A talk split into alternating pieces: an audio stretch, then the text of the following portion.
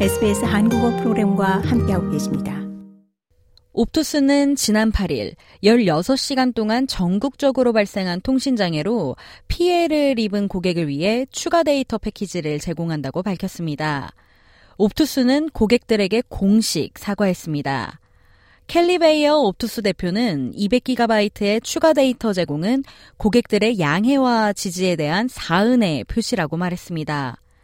통신업계 옴부즈맨인 신시아 게버트는 보상을 받고자 하는 고객들은 옵투스에 직접 연락해야 한다고 설명했습니다.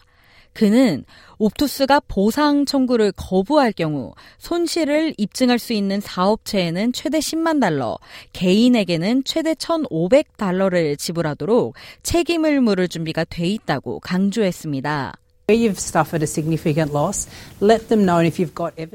게버트는 상당한 손실을 입었다면 이를 옵투스에 알려야 한다며 예를 들어 지난 몇 주 동안의 요금과 비교해 문서화된 증거가 있다면 옵투스에 이를 제출하길 바란다고 설명했습니다. 이어 그럼에도 해결되지 않는다면 저희 사무실로 오셔서 공정하고 합리적인 결과를 얻길 바란다고 덧붙였습니다. 좋아요, 공유, 댓글, SBS 한국어 프로그램의 페이스북을 팔로우해 주세요.